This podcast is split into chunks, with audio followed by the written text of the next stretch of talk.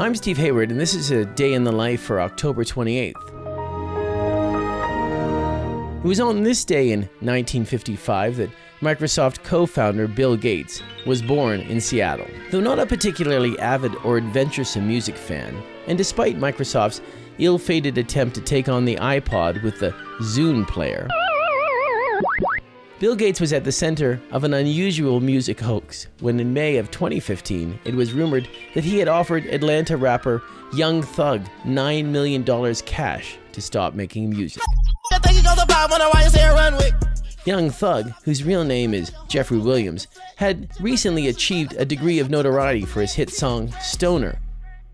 I'm stoner, I'm stoner, I'm stoner as well as an eccentric appearance which he made on a track called Lifestyle by Rich Gang, where he can be heard in the background shouting random noises and sounding like a cartoon dog.